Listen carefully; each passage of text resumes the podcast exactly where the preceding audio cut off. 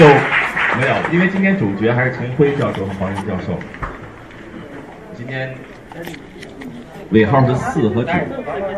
限号，路上很堵。那么两位教授不辞辛苦的这个来到我们现场，这一阵掌声欢迎两位。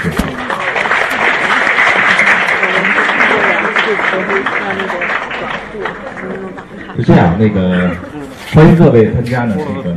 由中讯出版社主办的《当罗马历史照进中国现实》系列主题沙龙的第三期。那么在前两期呢，我想有些观众已经参加过。那么第一期的题目叫什么呢？是罗马帝国共和与专制。第二期叫契约精神、自由、民主、诚信。那么今天第三期的题目是什么呢？就是罗马帝国社会、经济与制度。那么可能大家觉得这个题目很大，但是如果有咱们的朋友呢读过野野七生的《罗马人的故事》，他的序里有这么一句话，就说：对于以超级大国为发展目标的中国，在欧洲历史上可以借鉴的只有古罗马。那么这句话怎么去理解呢？如果我们做一个穿越，那么公元前三世纪的时候呢，罗马统一了整个的意大利半岛。那么在公元前三世纪末。那么我们国家的西汉帝国成立，那么之后呢，呃，罗马呢统一了这个地中海流域，成为世界的霸主之一。而在那个时候呢，这个汉，大汉这个汉字，也成为我们中国华夏民族的一种文明符号。那么实际上东西两个半球，那么遥相呼应的大国呢，那么肯定是政治、政治、经济、文化是有不同的。那么今天呢，我们是一个沙龙。所以呢，两位教授在来之前呢说，我们一定要以漫谈的形式，就是不设定一个路径。但是呢，我可以给大家呢提供一个思考的方向，就是，呃，罗马帝国存在了一千多年，那么是什么样的社会制度，使一个只有七个小山丘的这么一个部落成为统治地中海的一个超级的帝国？那么又是什么样的制度缺陷，使一个帝国在半个世纪之内土崩瓦解？那么在开始这个题目之前呢，那么我们还是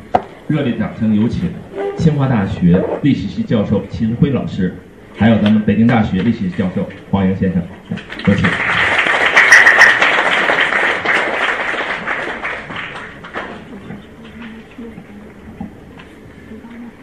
是这样的，就说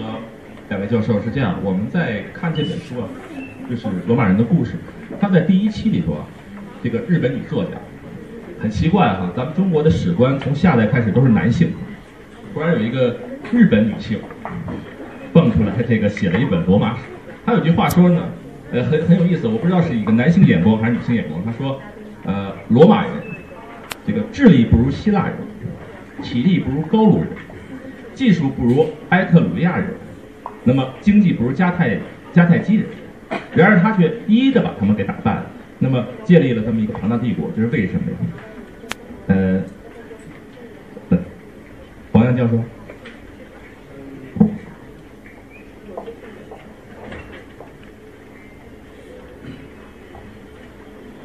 这个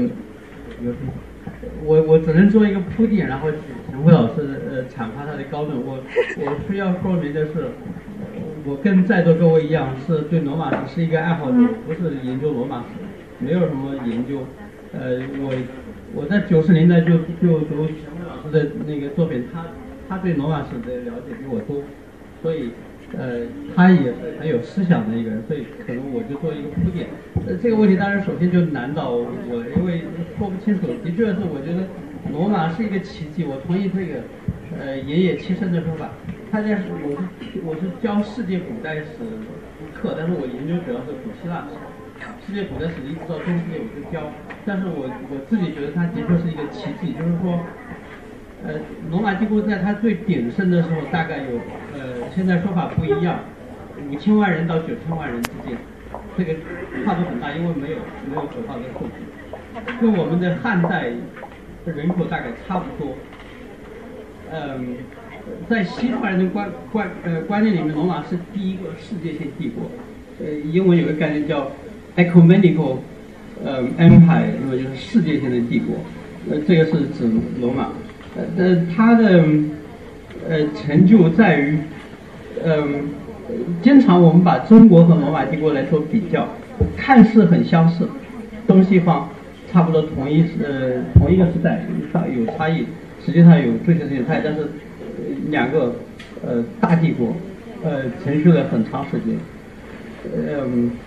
呃，都是皇帝的，呃，到当然罗马的后来跟帝制也都是皇帝的统治，但它其实有有很大的差异。我觉得差异在于，嗯，我们从帝制时代的罗马说，他是皇帝的统治，但是罗马人的皇帝因为之前有一个共和时代，呃，那么到那奥古斯都建立起帝制的时候，他其实从来不敢称帝。罗马人，罗马的皇帝是自己不称皇帝。罗马人也没有皇帝这个称谓，这是后世给他的。因为奥古斯都说我是恢复了罗马共和国，这是在他的自传里面他讲到的。他他呃死之前写一份自传，呃写了一篇自传，然后呃遗在他的遗嘱里面要要求刻在他的墓墓前面。那么这个嗯文本留下，他说我恢复了罗马帝国呃共和国，我把权力交给了罗马人民和罗马元老院。因此，罗马的皇帝，我们叫 emperor，这不是一个罗马官方的一个称谓，没有罗马官方对皇帝没有一个称谓，称谓就是叫什么叫 princeps，叫元首，元首就是老大的意思，按我们土话说，就是第一号。哎，为什么？因为在元老，他是元老院里，他是排名，他是排位第一的元老，所以元老院的元老称谓称他叫 princeps。但是皇帝这个称号 emperor 是从拉丁文的叫 imperator，就是。但是因为皇帝又是军队的最最高统帅，然后就士兵在称呼他们的最高军事统帅的时候叫 imperator，其实是元帅的意思，或者是这个这个意思。然后这个我们英文后来皇帝是从这个词来的。但是嗯原罗马的皇帝还有别的称谓，就通常称为称他叫 dominus，就是主人的意思。那么这是从嗯呃这个所以。他他没有统一的称谓，就官方没有称谓，因为在他们的观念里面，即使在罗马帝国时期，他的意识形态我们还是一个共和国，还是一个 republic，就 republic。然后从理论上来说，权力还在罗马人民。当然，他的实际的皇帝的做法和他的意识形态是分离的。皇帝当然是一个一个专制统治者，但是他他实际就他的观念和他的实际做法是分离的，所以我觉得我们理解罗马史还是很重要的呃一点。至于回到呃主持人刚刚讲的，为他为什么何以会呃有这个奇迹，能够能够达到这样的一个奇迹？他的一个奇迹，我觉得还有补充点在于，我们中国人当然也传统上是一个大帝国，但是这个帝国。我们有天然的优势，在于我们四周都有天然的屏障，没有没有能够匹敌的敌人，差不多。还有就是说，汉民族占了人口的大多数，可是罗马统治的这个帝国，他是罗马人是占少数的，他统治的希腊人、埃及人，包括西亚都有比他更古老、更深厚的文明传统，所以他统治的是一个多民族、多多种文化传统的。而他是一个后起的，而且他是一个人口占少数，能能够那么稳固的统治那么长，这个在历史上找不到其他的例子，好像是，所以的确是一个，呃，我你让我回答，我其实回答不了这个问题，他为什么能够达成这个奇迹？但是波利比乌斯，嗯，可能很多人了解读过，是一个嗯呃，公元呃前二世纪的一个。嗯，希腊的呃将领，阿卡亚同盟的一个将一个将领，他是呃他们是在抵抗罗马人，后来被罗马人镇压以后，然后被抓到罗马做人质。嗯，一一有一千个这个同盟的呃投名戎抓到罗马做人质，就给他们反抗。那么他是作为一个希腊人，那么希腊被罗马征服了，他在世的时候他就呃他在罗马他就思考这个问题，就是说。罗马人为什么能够在五十三年的时间里建立起这么一个庞大的帝国，呃，达成这样一个一份伟业？就他在给他的希腊的同胞讲，试图让希腊人让他自己能够理解，让希腊人能够理解，我们为什么会屈从罗马人的统治？罗马人为什么能达成这么一个伟业？然后他说，当然他在里面提到的有很多，他觉得是罗马的，他强调的是罗马的政治那个共和政治体制。然后他这个在这里阐述了这个呃共和制，他认为是一个混合嗯政体，大家可能都知道，说它是一个嗯呃君主制。嗯，民主制和贵族制三者的结合，那么这三种成分，呃，既相互合作，在危难的时候相互通力合作，可是，在平时的时候相互制衡，使得这种罗马不会走极端。那么，他是这是在公元前二世纪的时候，他的一个分析。这个可能我提供给大家思考。我自己说实话，呃呃还。不能得出更高明的一个一一个想法，所以我可能占的时间已经太多了，赶快给秦辉 先生。其实我觉得这个历史上这个这个所谓的后起的征服，原来的那个那是很多的，这个也不光是呃这么一次。而且前头那么几个说法，可能本来也有点武断，说说罗马人智力不如谁，体力不如谁，这个真是很难说的。什么叫做智力不如谁，体力不如谁了？嗯，至于说的经济啊，什么什么这个技术啊，这个各方面，那这些东西都是可以学的，是吧？就很多那个后期的民族都是，我觉得罗马其实它可能最大的长处就是。吸取了你刚才讲的前面的那所有的是吧？那些人的长处，什么希腊人呐、迦太基人呐，什么等等等等，啊，至于呃罗马人何以能够做到这一点，要找一个终极的原因，恐怕已经是不太可能的。而且这种这种这种思思考可能也是有有问题的。嗯，但是这的确是对罗马，罗马是取得了辉煌的成就，但是。对罗马的成就啊，也的确是一直是，呃，在很多方面是有很大的争议的。比如说我们今天谈到的这个问题，罗马的社会经济，这个罗马的社会经济发展水平啊，这个大概也是西方在一百多年，那个那个争议是很大的。这这大概从十九世纪就有所谓的。那个研究罗马经济的人就有所谓的现代主义和原始主义这两个流派，是吧？也像那个贝哈尔就说是那个，嗯，罗马经济其实不咋样，都是自给自足的，都是农民，都是家庭，呃，都是那个 那意思都是小小农，呃，其实很落后。然后那个迈尔就说是那不罗马是非常之现代化的，那几乎就是除了机器。不如现在几乎就是资本主义经济，这个这个争这这争议一直是很大的。嗯，我们从那个二战以前，呃，大概是大概现代主义当时是占比较优势吧，就是所以我那个时候的罗马给人是印象是很发达，但是到了那个六十年代以后，这这个这个黄教授很清楚了，这个西方的这个古典研究中好像是。那个原始主义是就就就很流行，然后就很多人就写东西说其实没那么厉害，其实没那么多厉厉害，讲了好多那种，嗯，与前面那个那个不太一样的。但是现在好像最近我发现这个风气好像又倒过来了，所以我觉得这个可能也不是个定论。在西方，呃，西方因为是个多元化的时代，它对很多东西的探讨都是在不断的轮回。呃，所以这个我是，呃，黄教授是专门研究希腊罗马的，虽然不是专门研究罗马，但是毕竟还是专门研究这个西方古古典时代的这个这个文明的。我是，呃，那是更是客串了，啊，所以我倒是首先我想跟黄教授探讨一下这个问题，就是这个你怎么看待这个希腊罗马，或者主要是罗马吧？这个罗马经济发展的这个总体水平，是吧？就是更倾向于现代主义的估计呢，还是原始主义的估计呢？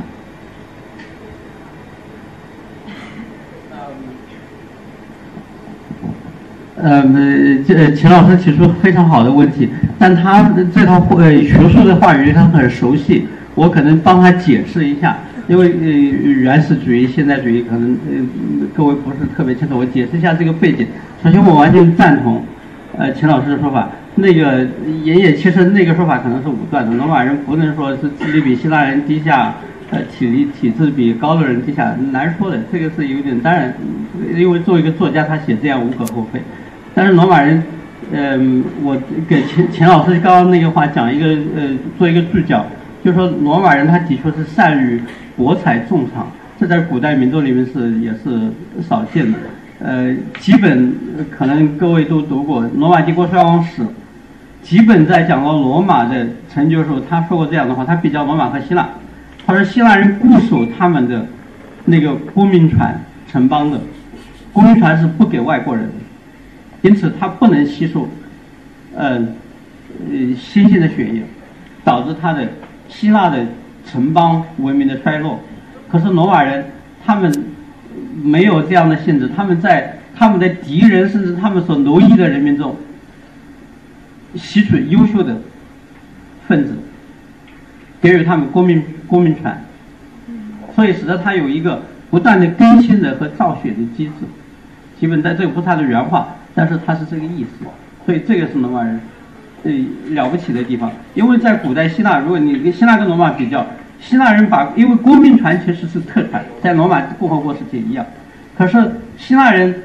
你差不多打死不给外国人公民权。呃，在雅典要给外国人公民权，那你得开公民大会，通过公民投票通过才行。在罗马从很早就开始，在罗马共和国时开始，你逐步的把公民权授予那些出色的外邦人，甚至被释放的奴隶。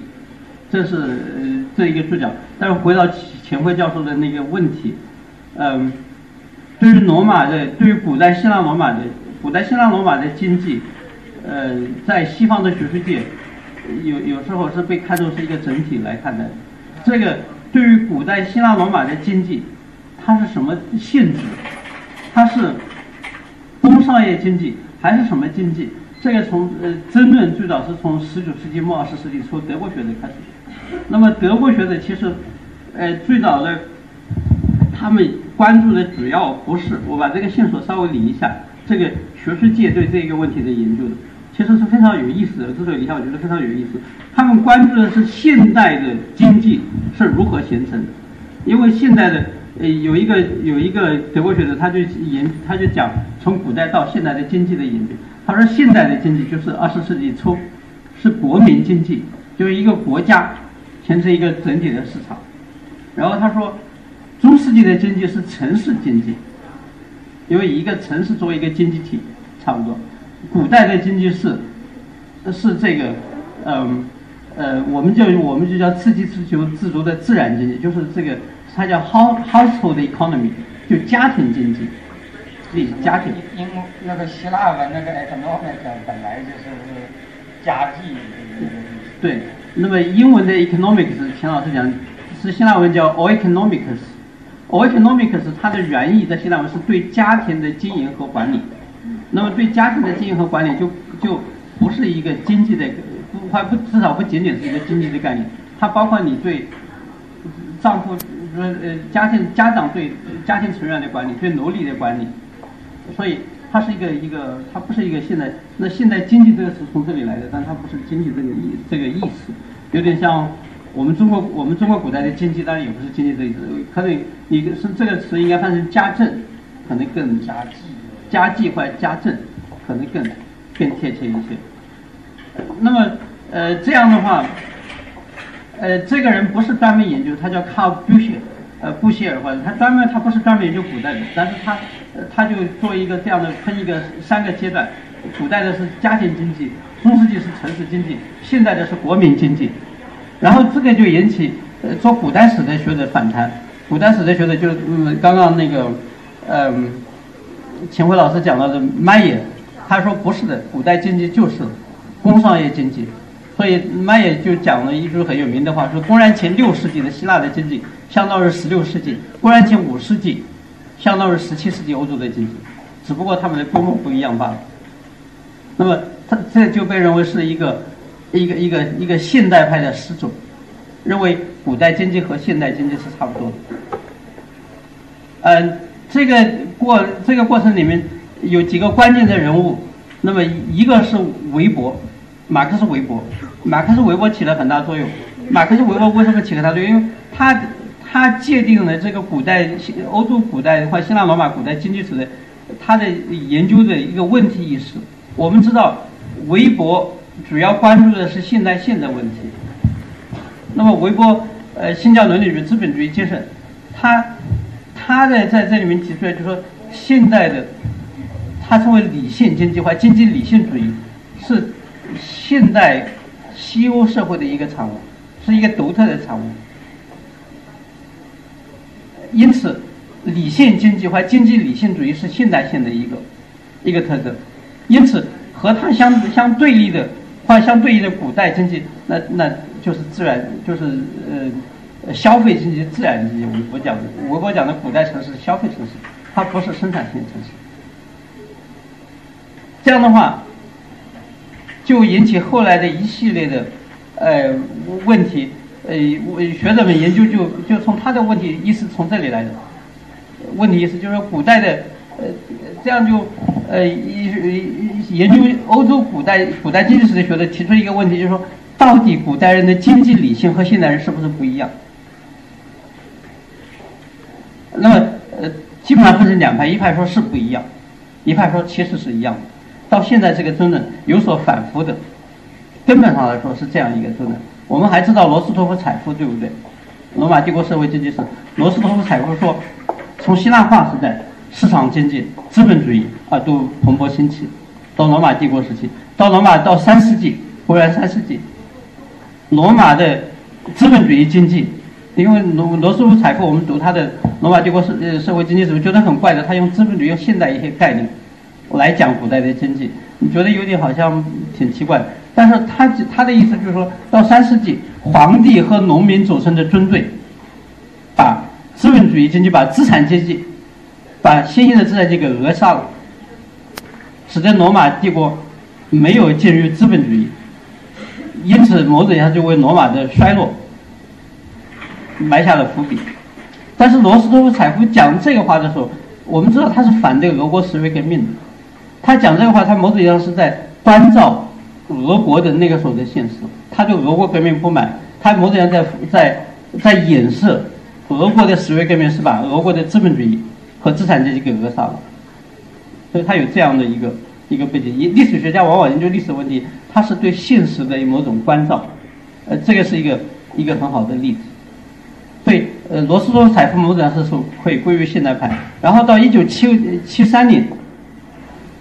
嗯，有一个叫芬尼，Moses 芬尼，一个美国人，后来五十年代受派麦卡锡主义迫害，后来到剑桥去做古代史的教授，也是二十世纪也是最伟大的古代史家之一，古代希腊罗马史他都做。他写了一本叫《古代经济》这本书，成为一个这个领域一个划时代的著作。呃，这本书是呃一九七三年出版，一九八五年再版，呃八六年他就出世，正式成为一个。为什么成为划时代？因为他提出一个，他是深受韦伯的影响。他早年是加入过美国共产党，但他深受韦伯的影响。那么，他的某种他接受韦伯的那个古代的经济是一个我们简单化，因为它比较复杂的学术的呃论证，呃呃是一个古代经济是一个呃呃还不只是一个原始派，不是简单的一个原始派，他提出一个非常聪明的理解。他说。经济这个概念是一个现代概念，在古代希腊罗马没有经济这个概念，就是回到钱辉老师刚刚说的问题。你如果古代希腊罗马没有经济这个概念，我们怎么能？如果我们拿现代的经济一系列的概念，经济市场、呃利润这些概念去研究希腊罗马的经济，那是错误的，这个路径就是错误的。因为为为什么？因为在希腊罗马经济它还没有像现代社会那样没有成为一个。比较独立的社会活动的领域，它也没有有自己的法则规律，因为古代的经济，它用一个词是嵌入在其他的活动之中的，在这个时候，它引入韦伯的概念，韦伯的理论的一个核心是地位化身份，地位，status 这个词。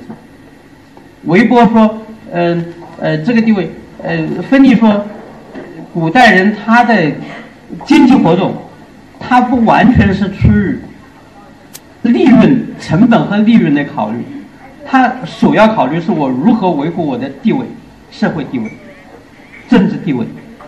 那么有时候我为了维护这个地位，我经济上是亏本的，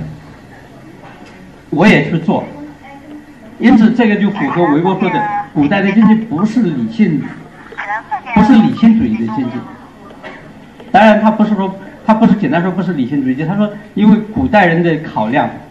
他是他对经济活动的考量不纯粹是一个投入和产出的问题，不是利润最大化的问题，而是维护我的地位的问题。这个我们中国人可能也不是难理解。因因此，他提出这样的一个，他说，古代希腊罗马一千五百年的经济，基本上是这样一个模式，呃下的经济活动。那这个就成为一个解释古代经济的一个主导性的模式。从一九七三年之后，一直到现在，就钱老师说的一个反复了。学者们如果要再研究古代经济史，如果你再要研究古代经济史，你怎么你只有去反分离。要不然你就完全是按照他的路子，你提不出新的说法。那么学者们现在就试图反分离，要推翻他那个模式。但是这个模式它是有笼罩性的，因为它是解释一千五百年的经济，它提提用一个模式来解释，它不能可能不能解释所有的史料，但是总体上它的说服力你是非常难推翻的。现在有学者，比如说研究，比如说研究什么呢？因为古代的经济你是很难研究的，你没有像现在有这么多档案。有这么多的数据统计，没有可靠的统计。但是，比如说在呃埃及，有那个纸草文献，甚至有些农庄，农庄里发的那个他们的账目啊、管理啊、经营啊，有这样的东西。那么，有的学者就专门研究这个。因为我的导师其实就写过一本书，在一九九一年写过一本书，非常有名的，就是叫叫 Economic Rationalism，书里它的主标题。他研究是公元是罗马帝国统治时期埃及的一个农庄里的账目和管理。他回应的就是韦伯的那个命题，所以他通过那个呃如何那那个那个如何呃雇佣劳动力啊，如何市场到考虑到成本，考虑到市场的利润。他说古代的罗马统治下的埃及那个农庄的管理至少，他的经济理性和现代人是没有根本性区别的。那这里一个深层的问题，就人类的人的经济理性在古代和现在有没有根本性的区别？所以它就是反分离的。那这样的有一些，但是它只是一个问题，它只是一个局部的。有的反对他的人说，批评他的人说，你古代埃及的，它没有代表性，它只是埃及是罗马帝国统治下埃及的特殊的情况，它可能不能反映整个罗马的面貌。问题是，有什么是能反映罗马的面貌？找不到这样的材料。我个人。倾向于认为，总体上说分离的这个模式，到现在为止还是没没没法完全推翻的。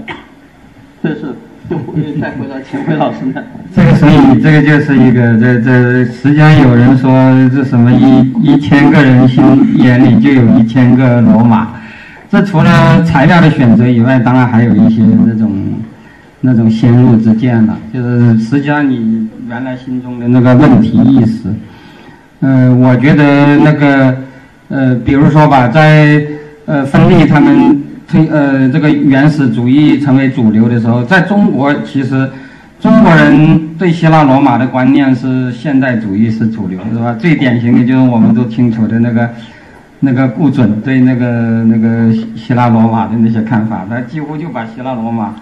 看成是那个近代的一个一个一个。一个翻版，那个时候也是影响很大的。其实从某种意义上讲，虽然芬利是一个原来曾经是一个马克思主义者，可是马克思对罗马的观点，我认为是非常现代主义的。包括他把罗马法，他有一句名言嘛，罗马法就是资本主义，这哦商品商品呃商品经济世界的最经典的法律，可以基本上不改的用于资本主义时代。是吧？而且我们知道，从从法国大革命开始，就就是那个那个这个近代，就是有近代取向的人，不管是追求市场经济的，还是追求民主政治的，都张口闭口拿罗马做。像那个法国大革命的时候，那个圣卢斯特就有一句名言嘛，说革命者应该是罗马人。这个这个，所以那个时候呢，做中国改革开放以后啊，这个这种。这种东西也的确是影响很大。这个呃，但是我们后来呃同时接触同时期的西方最，所以我觉得中国和西方它往往有问题意识的错位。呃，这个原始主义在当代西方的盛行啊，我觉得除了他们当然那个肯定是有史史料的根据，这点毫无疑问。他们不会专门从价值观着眼去写东西，但是除了史料的根据以外，很重要的一点，我觉得也还是和这个、这个、这个他们这个进入后现代阶段的这个西方人和我们看问题的角度的确是不一样。那么后来我本人也看了很多那个原始主义的那个，就是反驳以前那个讲罗马如何如何发达的那些，但是我看了以后，我就觉得。就是同样的著同样的材料，有时候我觉得就是，比方说那个邓肯琼斯他就提到，他说，呃，其实那个账目啊，不光是什么埃及，他举的账目就是那个科鲁美拉讲的那个，他因为科鲁美拉不是举了几个什么什么什么葡萄园应该怎么样，什么橄榄园应该怎么样，什么多少油格，然后用几个奴隶，呃，然后。那个呃，每年你要交多少地租？呃，你要什么扣除各样各种各样的成本，然后你可以有呃盈利。反正整个这一套东西讲的很，就是他讲的那个橄榄园和葡萄园的那个那个那个那个那个那个账，其实是算的挺挺什么的。但是后来邓肯琼斯就说，这都是预言，说啊，他他他的根据是什么呢？他说，如果你按照他的这个数字做统计。那么当时的那个橄榄园和葡萄园的那个生产呃水平，比现在的意大利和那个希腊都还要厉害。他说，现在的希腊和意大利都没有达到这种这种产量和那个那个那个那个收入。他说那个时候怎么可能呢？是吧？因此他说这个事情其实是不可靠的，只是他的一种。但后来我我我搞中国史的，我就立刻想到一件事儿。其实在中国有个非常类似的案例，就是那个。呃，大家知道中国秦汉时代是精耕精耕细作小农这个这套模式，那个奠定基础的年代。那么那个时候就也有一些很多东西很现代化，像那个那个那个呃樊胜之的那个驱动法、赵过的代田法。如果按照现在史籍上列举的一些数据，有人当年就这么说过，是吧？说如果按照那个史籍中讲的那个赵过和樊胜之所描述的那个。呃，关中地区的那个农田，那那个产量也是高于二十世纪的那个、那个、那个、那个水平的，是吧？因此他们也说这是不太可能的，啊，这个而且我们都还看到嘛，古书中甚至还有说关中那个地方有那种所谓的服种指数高到什么程度，什么两年十三收，是吧？就是等于是那个服种指数高达什么六点五，啊。这个东西啊，我我我我我现在从常理考虑，当然我不能做那个太细的那个那个考虑。我觉得啊，这个东西肯定不可能是一个普遍状态，是吧？不管是中国的赵过和和樊胜之的那一套也好，还是罗马的科鲁美拉讲的那一套，肯定都不可能是一种普遍状态。那么个别庄园有没有可能达到这样一种水平呢？这也是很难说的。但是至少，我觉得。从克鲁美拉本人他的那个描述看，你就很难说他的这个所谓经济理性和惊人到底有有什么不一样。而且尤其有一点，我觉得很有意思，就是克鲁美拉一直认为这个地租率和和银行的借款利利息是一样的，而且好像那个希腊罗罗马时代的一些铭文也的确可以体现出这一点。那么就这一点来讲，我觉得就。我觉得就就就相当奇怪，因为因为大家知道，从从本质上讲，到了近代的经济学家都是这么认为的。他们认为地租率就应该和那个利呃那个那个银行的利息率是一回事，因为很简单嘛。所谓的地租就是你拿一块土拿一笔钱去买了一块土地，然后你租给别人就得到地租，你放贷出去就得到利息。在正常情况下，这两者应该是关联的。是吧？就是就是就是就是那个《资本论》中讲的一句话，叫做那个什么，呃，平均利润率是这两者的呃共同界限，是吧？也就是说，在那个呃正常条件下，这个地租率和银行的借贷利率，呃，都不可能比平均利润率高，因为否则这样的话，你就不可能贷款进行生产了，也不可能租地进行农业经营了，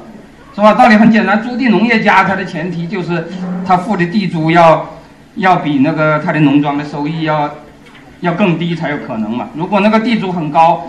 他怎么可能进行租地经营呢？也不可能进行贷款经营嘛，这是这是很简单的道理。但是按照克鲁美拉的说法，他那个农庄就是进行租地经营的，是吧？这个事情其实其实如果你要说这是很现代，也不见得，因为我们中国那个时候司马迁也讲过类似的话，是吧？他也讲过那个那个那个那个那个那个借贷是有一个大致的界限的，而且这个借贷的大致界限不会比做其他的东西的那个盈利水平更高。实际上，当然实际情况当然不一定是这样，因为我们都知道中国的。古代的高利贷是非常之高的，罗马时代也有高利贷，是吧？但是罗马时代的那个平均利率水平是不是比中世纪低？这是一个非常值得研究的问题。我觉得好像很多人现在是认为它的利率是比中世纪低。如果是这样的话，那怎么看待这个问题？的确就是一个，就是你你是不是只能够用，是不是就能用？呃，所谓克鲁美拉描写的那个产量太高不可信为由，就就把这个东西可以否定，是吧？还有一个，就比如说那个谈古代贸易的，是吧？是是是什么什么甘塞啊，什么 Whitetuck 啊，什么 Hopkins 啊，他们呃也是一本很有名的书，叫《古代经济中的贸易》，这您一定知道的，是吧？里头就讲说古代的贸也是讲的那套，说古代的经济不是。呃，以那个利润率高，以以以以以追求比较经济效益，比如说你这个地方，呃，生产这个东西最有效率，就按照我们现在讲的国际贸易的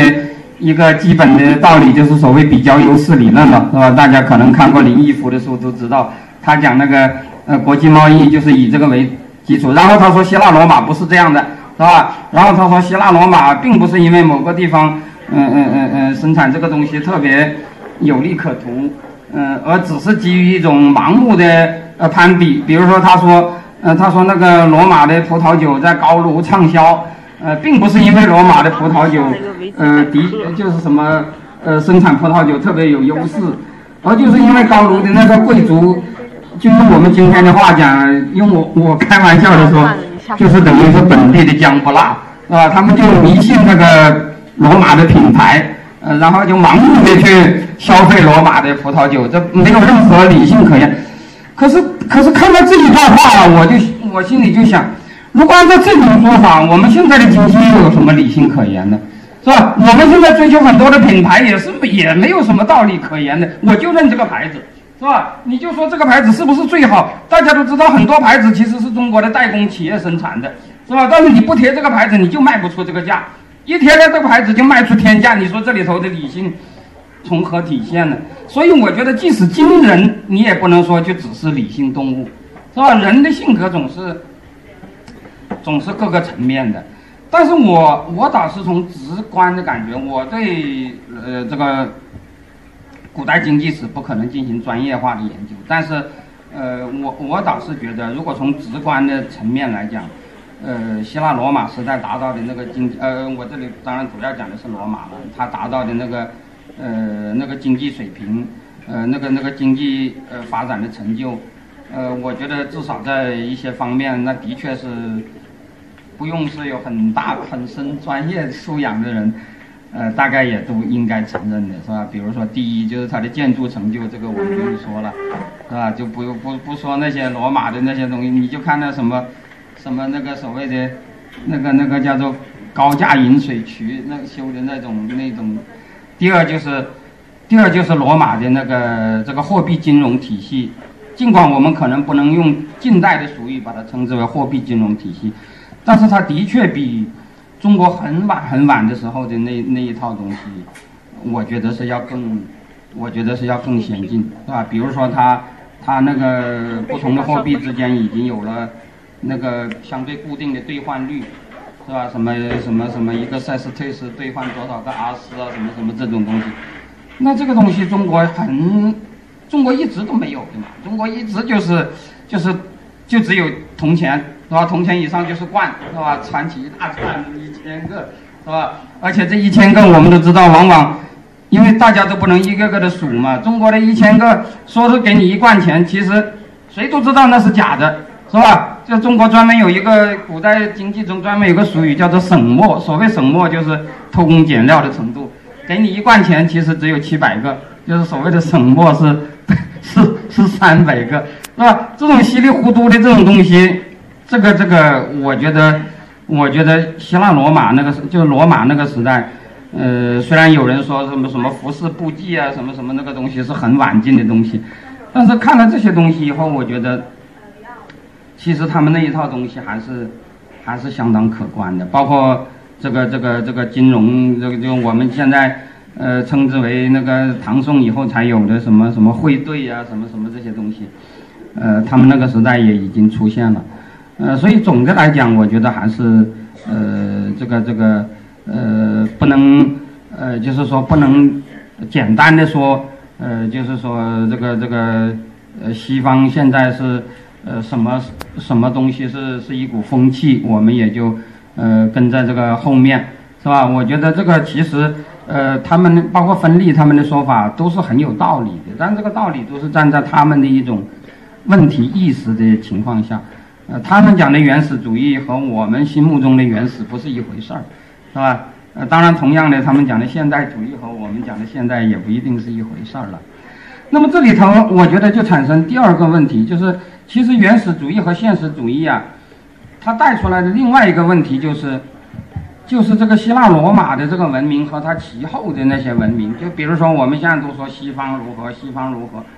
那么这个西方如何，如果你归根，你要你要你要呃问为什么是吧？比如说西方，嗯，为什么有今天的成就？啊，当然你也可以反过来讲，为什么会有今今天的呃弊病，是吧？那么。呃，有些那个比较喜欢搞寻根的，就说啊，那那那那中世纪就就如何，那那那希腊罗马就如何，那好像这都以前都有的了，是吧？那么这个的确就是一个，我们现在研究希腊罗马，其实也是抱着一种呃现代的一，就就是就是就是我们现在的一种问题情境。那么这里头就产生一个问题，就是这个希腊罗马那一套。呃，和现在的西方文明之间，它是发生了很大的断裂吗？还是基本上是连续的呢？这又涉及到另外一个问题，因为大家都知道，以前那个现代主义流行的时候，往往就比较贬低中世纪，是吧？因为你你你你你，既然你你你罗马已经那么现代，那那但是那个那个那个那个那个那个那为什么资本主义不发生在五世纪呢？是吧？这个就有个。那所以很多人那个时候就讲，呃，中世纪就呃就等于是罗马文明都毁掉了，就是说黑暗时代就是很糟糕很糟糕的，呃，而且那个时候就说中世纪那一套制度和罗马是没有关系的，是日耳曼起源的，是吧？呃，但是后来就又有人反驳说中世纪的那一套其实主要还是罗马起源的，就所谓中世纪的日耳曼起源说和罗马起源说，其实这个事情呢，我觉得本身和刚才呃呃。黄教授谈论的现代主义和原始主义是有关系的，因为如果你把罗马说的太现代，你就有一个怎么解释它和真正的现代之间的那个、那个、那个、那个空档的那个问题。那如果你把它说它很原始，那当然就很简单，那那那个中世纪的那整个这个过程就就比较好讲了。这也是这些人经常都是把中世纪和从从别赫尔开始就是这样讲的，就是就是把中世纪和和古代连在一起说都是家庭经济，啊，都都都，他他们是比较强调那个那个那个那个那个那个希腊罗马和中世纪的那个连续性的，是吧？这里头还涉及到一个问题，就是我们中国人经常都说我们中华文明是世界上唯一延续了什么若干千年，是吧？也不知道具体多少千年，反正是嗯，有人说是是是唯一连续的文明，而世界上所有的文明都。中断了，除除此以外的所有的文明都中断了。那么有些文明，当然我们知道，确确实实是中断了，是吧？就是什么苏美尔，什么什么这些，这个根本就没有人知道了，连人种和语言都换了。但是西方文明是不是中断呢？是吧？如果按照有些人的说法，你看像那个那个那个那个那个汤因比，好像就说那个希腊罗马和后来的基督教文明完全是两个文明，是吧？这个这个。这个这个这这个中断和这个连续，是吧？又该怎么解释呢？是吧？关于这点，就是就是，呃，黄教授能够能给我们呃分析一下嘛，就是这个希腊罗马文明和后来的中世纪近代的这个西方文明的演进之间是一种是一种啊是一种断裂呃创新，还是一种基本上可以说是一种连续的过程。嗯，我们我们时间可能也不是特别多。其实其实钱辉教授提到很多问题，因为他的思维很活跃，提到好多问题，我一一回应肯定是不行。其实嗯来不及，但是我觉得几点我简单回一下。他变成他这给我提很困难的问题，我觉得很难回答。但是这个问题非常好，说实话，嗯，我先回一下呃前面的问题，这个他讲的一些都是有道理。就是说，我们西方学的，他们研究他们背后有他们的价值，不是说他们在利用他们的那个，但是那个价值会会某种上会呃呃，无论如何你你你在研究一个历史研究很难摆脱你的价值的影响。比如说，他提到我们中国在我们中国理解古代希腊，特别古代希腊的经济就是一个现代主义的，就认为古代希希腊是呃工商业经济。一直我们这这个船，这个其实是二十世纪初德国学者提出来的。我我们到差不多二十一世纪初还在提这个提法。我记得九六年的时候，我写过一篇文章，叫嗯希腊城邦社会的农业特征，这是我的嗯呃这个题目。我的我当时就要反驳，说古代希腊是以工商业为为特征的。我我我要提出我说古代希腊其实它的文明，古代希腊城邦社会。它是以根本上是以农业为特征的，受到很激烈的批评。然后再讲到这个，中国是世界上唯一的延绵，中国学的一个表述叫中国是唯一延绵不断的古老文明，很专业的学者。呃，二零一零年在西安，在陕西师大，你钱老师以前的学校母校开一个会，那么把呃主要是中国考中国古代的考古学家。中国的考古学家，中中国嗯古代史家和找了我们几个少数的世界古代史的，嗯，那么那有一个呃社科院考古所的，应该是所长还是副所长，他就提他在他的报告里面讲这个，我就提出来反对意见，我说这个说法应该不能是不能成立的，不能说中国是唯一延绵不断的。我举几个例子，我们在什么程度上来说，印度文明中断过了？从雅利安人进入印度以后，我们什么时候？我们在什么程度上说犹太文明中断过了？中断过了吗？我们就是希腊罗马文明这个传统，它中断过了吗？嗯，你你怎么说是中断的？这个是一个其实是一个很复杂的问题。我们好像老是觉得我们在世界上是最早是唯一，我们就多么骄傲似的。但是，呃，应该很专业的学者，他应该对这些基本的问题。基本的论断有反思，但是很遗憾，大部分学者没有反思。嗯，那么罗马，呃，就呃呃，钱老师你说，呃，比方说吧，他们有的人有一个有一个论据，就是说，说这个啊汉字是一以贯之的，说现代汉字和那个甲骨文，呃，其实从那个很多基本的要素讲是是一脉相承的。可是，如果谈到这个问题，我就想到了。我说，我们首先从两个指标看，一个是，呃，即使是专门研究甲骨文的学者，呃，现在的甲骨文中，现在的甲骨文能识别多少，是吧？当然，这个在现在的学者中也有不同的说法。有的人说，除了专有名词，基本上都能识别；有的人说，能识别的符号，呃，这里首先要讲甲骨文到底有多少个字，现在也还也还是一个争议的问题，是吧？呃，有人说有四千个字，能够识别的只有两千多个，是吧？这是专业学者。如果就非专业的人呢，完全没有受过甲骨文训练的人，让你们去看甲骨文，你们能看懂几个字呢？是吧？但是如果用同样的这两个指标去衡量这个这个希腊罗马古代的这个语言，是吧？就是研究古代希腊罗马语言的，比如说呃黄教授就是研究古希腊语的专家，是吧？那么他们对古希腊语的文献有看不懂的吗？好像基本上没有，我的印象是，是吧？那么假如说没有研究过的，是吧？完全不懂古希腊语的现代希腊人去看古希腊文，那肯定不能传懂，是吧？但是能不能比如说这些词的词根看上去都似曾相识？比如说吧，我是根本不懂拉丁文的，但是因为英文中有大量的拉丁词根，是吧？你现在你看一本，比如说像黄蜂他们那个那个现在最近出版的那个 Digest，是吧？那个那个学说汇传的拉丁文本，我一看里头有百分之二十左右的那那个词，大致上从英语我还可以知道的是什么意思。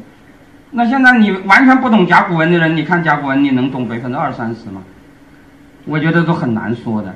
所以你真的要说这个所谓的什么断裂、什么继承，到底是，到底是这个这个这个这个我们的断裂多，还是他们的断裂多？我都觉得是一个问题。还有一个，我觉得更重要的是，其实所谓的我们是唯一延续下来的这种说法。其实它的原初含义，我觉得未见得是对我们的一种褒奖，是吧？这个西方人呢，他有一个，我觉得有个很大的问题，就他老认为他是在不断的变化之中，而他老把他不所他所不太了解的东西认为是一样的，那比如说最简单的就是他认为，其实我们都知道美国印那美洲的印第安，呃，那个文明是是那根本就不是一个文明，是吧？那个那个语言语系就有十几个之多。而且那个，比如说印加是帝国，玛雅是城邦，还有一些根本就是连部落，根本，而且那个语言什么，反正印第安根本就是完全不是一回事的。但是按照很多人很多不太懂的西方人看来，那就是一样的。而且他甚至认为和印度都是一样的，是吧？所以创创造了印第安这样一个名词。我觉得很多人大概也就是因为他们不太懂中国，所以他们认为中国从古到今都差不多，因为他们。其实从古到今也对中国了解都都不是太多，是吧？但他们对自己了解的多，他们就认为他们是有有变化的。其实我们了解中国了解多了以后啊，认为中国其实变化也是挺大的，是吧？呃，这个这个这个说中国从来就是五千年没什么变化，这个说法是不是一个是不是对我们的一个褒奖？当然也是值得也是值得考虑的。就这个问题回到罗马的话。呃，基本的罗马帝国衰亡史，其实是左右了学呃好多代学者们的研究，因为因为要讲到延续或断裂的问题。那么基本当然说罗马帝国衰亡，衰亡了当然就就后面就断裂了中世纪。呃，这西欧西欧的历史再重新开始差不多。呃，但是这个呃呃笼罩了呃罗马史界呃多多少代，但是。呃，从二十世纪七十年代开始，对对基本的命题又呃提出一个质疑，提出一个反思。其实到现在为止，基本的命题基本上被抛弃了。呃，那么嗯呃，为什么这里面当然有有有很多的学术的和思想的背景。呃，现在是从七一九七一年，一个英国学者，但是现在在美国教授，呃，叫 Peter Brown，写过一本书叫。嗯，呃，因为中文的要叫做嗯，嗯，晚期古代的世界，The World of Late Antiquity。那么就把差不多从嗯四世纪，三从三世纪到八世纪这个时间，这是罗马帝国走向衰亡的这个时间，把这个世界的图景描绘出来。从这个以后。就开始在学者们以以这个晚期古代就成为一个专门的研究领域。这个这个对这个有时间段的深入的研究，学者们现在说，罗马帝国不是衰亡，而是一个转型。所以就走出了基本的那个命题。所以也就是说，呃，更可能说明，嗯，欧洲的历史不是。中断了，而是它转变。转变的重要的因素是在这个时间段，嗯，那个欧洲的文明不同的嗯不同的因素，包括伊斯兰的因素进来，影响到欧洲历史的进程。那这个这个观念的这个观点的变化，它还有一个很深刻的学术的背景，就是基本在写罗马帝国衰亡史的时候，他是传统的欧洲人看历史的。他注重的这是修昔底德奠奠定的传统，他看重的是，呃，政治和军事史。如果你从政治和军事上看，罗马帝国是衰亡，新罗马帝国灭亡，四百九十五年，啊，四百七十六年，新罗马帝是灭亡，但是到呃呃七八十年代，人们更多的转向注重什么？注重文化史。那么注重你从文化史来看的话，晚期古代世界它是文化，它是非常丰富的一个时期。基督教从君士坦丁大帝创造了一个基督教的帝国，其实罗马已经转型了，罗马帝国已经转变成一个基督教帝国了。这个还不是在晚期古典，在接着到君士坦丁大帝开始，所以这样欧洲的历史，它可能是有有若干个转变。而不是说就断裂了。你反过来，中国的历史，呃，我不知道，西方人认为唐宋唐宋的历，呃，文明和秦汉文明已经不一样，它也转变。所以简单的，呃，回应这个问题。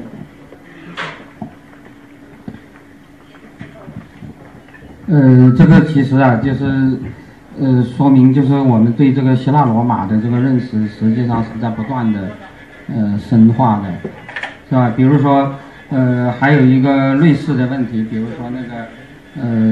我们，呃，包括上一轮就是请那个费安良教授，对他，呃，费安林教授，他是研究罗马法的，嗯，其实罗马法也是罗马文明留给后世的一个非，呃可以很多人都认为是最重要的那个，那个那个成果之一了，也是现在。很多人都认为是现代西方法治的一个源头，啊？但是这个，呃，关于罗马法这个，其实不管不管是自由主义者还是马克思主义者，几乎都是，呃，就是在马克思那个时代，呃，几乎都是把这个罗马法说的是非常之现代，或者说非常之资本主义。最典型的就是我刚才讲的那句，呃，马克思的说法，说是。呃，罗马法是商品生产者世界的经典法律，它几乎不加修改就可以用于呃资本主义时代那个那个那个那个呃这个说法。呃，因此很多人呢就提出说罗马法呃那个对私有权的定义、个人主义对个人权利的维护等等等等，都是呃近代文明的那个那个非常重要的支柱。是吧？甚至甚至在有些地方，甚有些有些书中经常出现一个，经常出现一个术语，叫做罗马法意义上的私有制，是吧？意呃那个意思就是绝对私有制，就是那个绝对排他的那个那个那个那个那个那个那个那个那个私有制。但这个事情啊，它后来也是出现一个理解问题，因为呃，其实很早以来就有一个就就就已经开始了个争论，因为很多人呢。他们说，这个所谓的呃绝对私有制，所谓的那个非常个人主义的那一套罗马法，是很晚近的。呃，就比如说是那个呃查士丁尼时代的，或者甚至是拜占庭的。说早期的罗马法不是这样的，说早期的罗马法非常重视氏族，呃，非常重视家庭。呃，说那个早期的罗马的那个呃呃呃婚姻都是夫权婚姻，呃，后来才变成呃无夫权婚姻的。说早期的呃罗马的财产关系也是家族财产，呃说而且罗马原来的遗族是非常不自由的，因为它有涉及到家庭继承的什么什么，呃那个遗族自由原则是很晚到了拜占庭时代才有的，是吧？因此就一直有这么个说法，说是这个罗马法的本质到底是什么？然后到了近代啊，这个像意大利的很多研究罗马法的那学者就又在开始做翻案文章。说罗马法的核心不是个人主义，而是集体主义，而且认为这个这个集体主义精神的衰亡是罗马法衰亡的第一的第一个体现。那么在这里，他的确也有一个问题，就是因为我们看到的那个罗马法个人主义，或者说包括呃从从有夫权婚姻向无夫权婚婚姻转向了，呃从那个呃呃不自由的彝族向相对自由的彝族转向了。呃，由那个特许财产到那个所谓的无条件的财产的转转换了，就总总而言之，这些东西好像都是拜占庭时代的罗马法是最典型的。可是恰恰是拜占庭时代，又通常被认为是一个东方化的时代，通常被认为是这个呃这个希腊罗马的传统呃被颠覆了，变成了一个东方专制帝国啊什么什么这样的那个时代。所以这个事情呢，的确是一个，也的确是一个非常有意思的话题，就是这个这个希腊罗马文明。我们当然，假如说法律就是文明的一个某一个侧面的话，当然我们也可以这样讲，就是希腊罗马文，或者具体讲就是罗马文明吧，或者说反映在法律上的罗马文明吧。它到底是一个个人主义的文明，还是一个集体主义的文明？那么后来它的衰落，比如说到了拜占庭时代，是吧？那么拜占庭时代出现的那些变化，到底是那个、那个、那个、那个个人主义精神消失了呢，还是集体主义精神消失了呢？是吧？还是个人和集体之间的关系，是吧？就是就是另外一种意义上的那个变化呢，是吧？这些东西啊，我觉得这些东西其实它的背后，除了呃史料的发掘以外，其实也有我刚才讲的那个问题，就是就是人们的那个呃心中的那个背景，是吧？就是那个那个那个问题意识的的形成。因为我们注意到有一些谈那个罗马法的集体主义本质的那些学者，往往都是。都是都都都是都是义工的，是吧？有好几个罗马大学的那个那个那个罗马法教授都是还是义工中央委员呢，是吧？这个这个事情是不是与他们的那个研究也有某种关系呢？是吧？但是显然，呃，你也不能用这点来去解释他们的研究，因为这个研究，呃，先见是一方面，但是它肯定还是有它的那个理据的，是吧？那么就这个方面。就是这个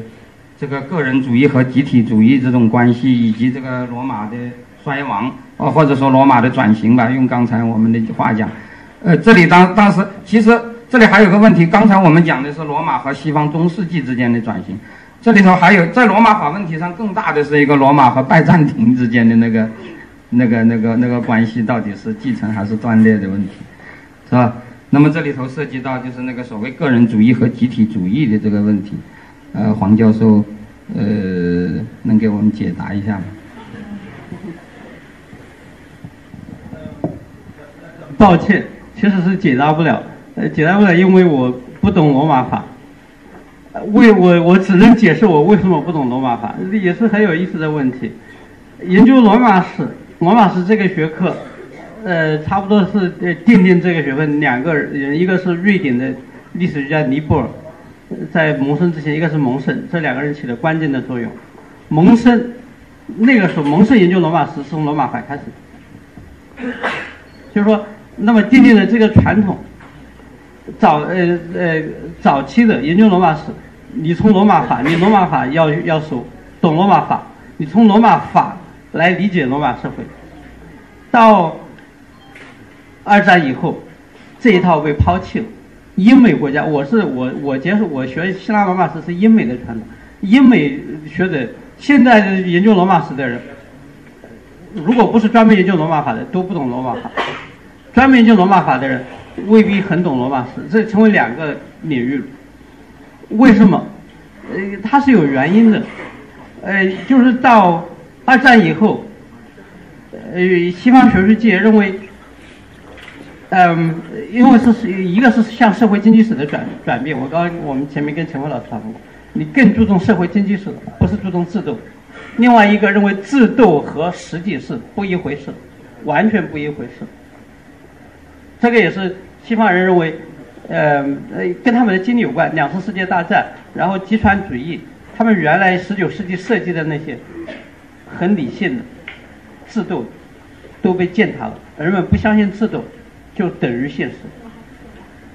转而去研究实际的社会经济现实的情况，那么就抛弃罗马，从罗马法来研究罗马史的这个路径。呃，再下来的确是这个问题，罗马法，呃，秦老师已经讲了，他是查士丁尼时期，呃，会把罗马的法律啊，罗马的法学家的学说汇编的，那个呃，法学汇编或法法学汇汇传。汇编了两百多个法学家的他们的学说，这两百多个法学家主要是在二到三世纪，就罗马兴起一个庞大的法学界法学家传统，他们对法律进行很严密的、很逻辑的思考和嗯和解析和分析，所以罗马法从很大程度上来说，他对罗马对法律的观念、概念以及这些都立清、梳理，给他定义的很明确。呃呃，从这个，嗯，从民法到万民法到整整整这些，所以那些概念都是那那个法学家们他们他们脑脑子里思考的产物。所以某种意义上，罗马法是罗马人的思想的成就。它和现实的罗马法的实施，可能的确是有非常大的差异。这是学者们抛弃从罗马法研究罗马史路径的一个一个一个一个大的原因。到现在，当然，呃，呃，又又有一个回潮的迹象，就是说，研究罗马史的人开始又慢慢在关注罗马法的那些文本。但是这个时候不是完全依依靠罗马法的文本，他试图结合罗马法的文本。来研究罗马史，所以我只能回答这个问题。至于他的集体主义、个人主义，我觉得其实可能和罗马的现实真没有太大关系。嗯，呃呃，说到底我回答不了这个问题。呃，但是我这里倒是有一个，我作为一个不是搞罗罗马人，呃，不是搞罗马史的人的一个一个一个一个一个猜想，呃。因为从一些描述看起来啊，当当然这些说说法的确是有的，说是，比如说罗马到后期那个出现家庭弱化的迹象，出现那个比如说那个独生的呀，包括出生率下降啊，甚至有人把它说成是什么罗马 衰亡的的原因之一啊。但不管是不是原因吧，但是这种现象的确是有，就是那个呃罗马早期那个氏族精神是是肯定是比较强的，就是那个。呃，就是就是这些，我们讲的所谓的公民，也和现代意义上的公民不太一样。它并不是指每一个那个那个那个那个成年人，而通常都是指的所谓的呃富家长，是吧？大概不光不光奴隶不是公民，那个那个那个所谓的 family 也不是公民嘛。就是就是在早早期是这样，而且那个时候不是罗马人中有很多，就用罗马法的说法叫做他权人嘛。啊，不是自权人了，就是他自己是自身没有权利的。那么后来就是包括也是刚才黄教授谈到的，随着罗马公民权的推广，从那个私民法到万民法，本身也是公民权推广的结果。那当然本身也造造成了他那个家庭结构的变化。所以从某种意义上讲，我倒是我倒是觉得，就是这个这个呃家庭和这个古代氏族结构的这个逐渐逐渐呃。呃，瓦解，呃，这个倒是罗马历史，我倒是觉得应应该是有这样的一个一一个东西，可是这个东西和个人主义是什么关系？这就是一个大家值得思考的问题。因为在我看来呀，到了拜占庭时代，当然当然这个过程不是突然发生的，在罗马帝国后期就出现那个皇权越来越强大。是吧？从那个普林斯制到 dominator 制度的那个转变，就是从那个呃